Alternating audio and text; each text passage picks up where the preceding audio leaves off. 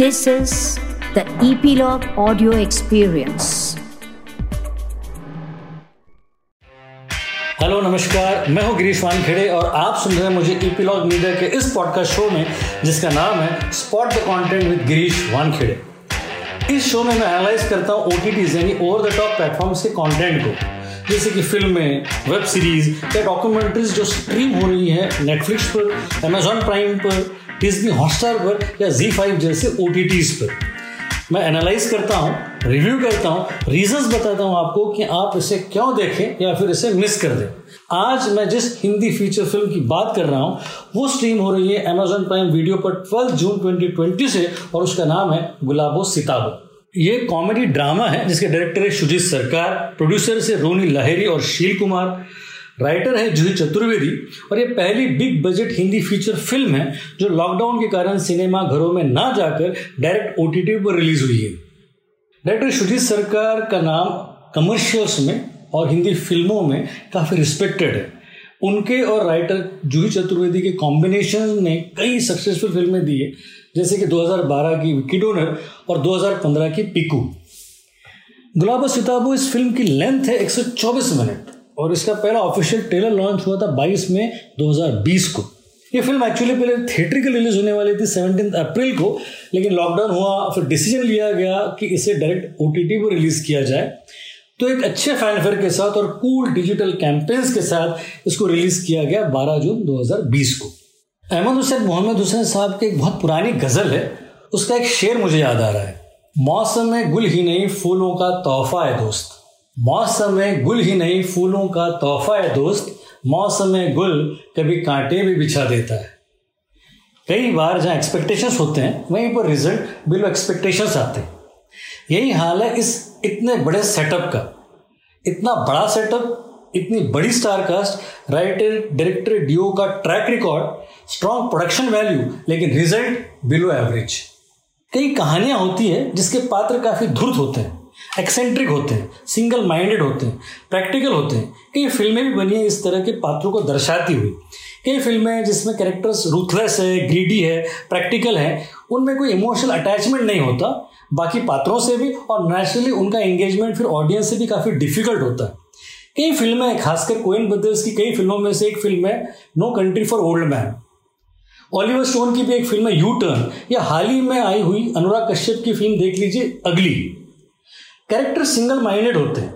वो गलत या सही डिपेंड करता है उनके उस सिचुएशन से और उनके व्यक्तिगत फायदों से। ऐसी फ़िल्में कुछ सफल भी हो जाती है और कुछ याद रह जाती है उनके वर्क की टेक्स के कारण, उनके अतिशोक्तियों के कारण। कैरेक्टर्स के एडवेंचर्स मिस एडवेंचर्स के कारण डिफ़िकल्ट होता है ऐसी फ़िल्मों का कैरेक्टर्स के साथ रिलेट होना। ये बात तो ज़रूर है। वही कोशिश नज़र आ रही है गुलाबो सिताबों में, जहाँ पात्रों की नैतिकता उनके मॉरल वैल्यूज़ सिचुएशंस के अधीन है। सारे सेल्फिश है, स्वार्थी हैं और सारे अपनी मुट्ठी भर ज़िंदगी में मस्त है, कुछ व्यस्त है, लेकिन कहीं कोई इमोशनल क्वेश्चन नहीं है। एक ड्राइनेस है, एक रुखापन है, एक कैलकुलेटेड डिटैचमेंट है। कहानी है बूढ़े फूसट मिर्ज़ा की, जो अपनी बेगम को सौगात में मिली दादा परदादा की हवेली पर हक जमाए बैठा है और अपने बेगम के मरने की राह देख रहा है, जिससे कि हवेली उसकी हो जाए और वो वहाँ रहने वाले किराएदारों को निकाल सके। उसके किराएदारों में से एक अनपढ़ है, बाके जो कि आर्कियोलॉजिकल सर्वे वाले बाबू के साथ साठ गार्ड की कोशिश कर रहा है, जिससे उसका कोई जुगाड़ हो जाए और वो हवेली से बाहर निकल कर किसी सर्वेंट क्वार्टर में चला जाए या उसके रहने की कोई और व्यवस्था हो जाए। मिर्ज़ा एक लॉयर और एजेंट के साथ मिलकर कोशिश कर रहा है कि उस हवेली का पावर ऑफ़ ऑर्डर नहीं हो जाए, जिससे कि वो इन किराएदारों को निकाल फेंक सके। मिर्ज़ा और उसके किराएदारों की रस्सा कशी में तमाम सरकारी लाल फितेशाही बाबुओं का बोलबाला, बिल्डर्स का एक अलग एंगल और बाके की बहन का पढ़े लिखे होने के कारण और स्मार्ट होना। करीब करीब सारी पेचीदियाँ बड़े ही इत्मीनान और गजब की स्नेल स्पेस के साथ दिखाई गई है। क्लाइमैक्स तक और क्लाइमैक्स में भी ऐसी खास कोई एंगेजिंग खींचतान नहीं है। कहीं कोई रिक्लूज नहीं है जिससे कि कोई, जिसमें कोई इमोशनल हाई हो या कोई ऐसा ओवरवेलमिंग रिवोल्यूशन हो जो आपको टच कर सके। सारी कहानी संत गति से आपके सामने से गुजरती चली जाती है। सारे कैरेक्टर्स मीन है सेल्फिश है। इस कहानी से टेक होम कुछ नहीं है, होना भी नहीं चाहिए। कहानी कहानी होती है मैसेज के लिए तो मोबाइल है। लेकिन सारी कहानी में एक निरस्ता है। बहुत ही बोरिंग है सारा मामला। डिटेलिंग है प्रोडक्शन क्वालिटी में। हवेली में लोकेशन में कॉस्ट्यूम्स में सब मौजूद है।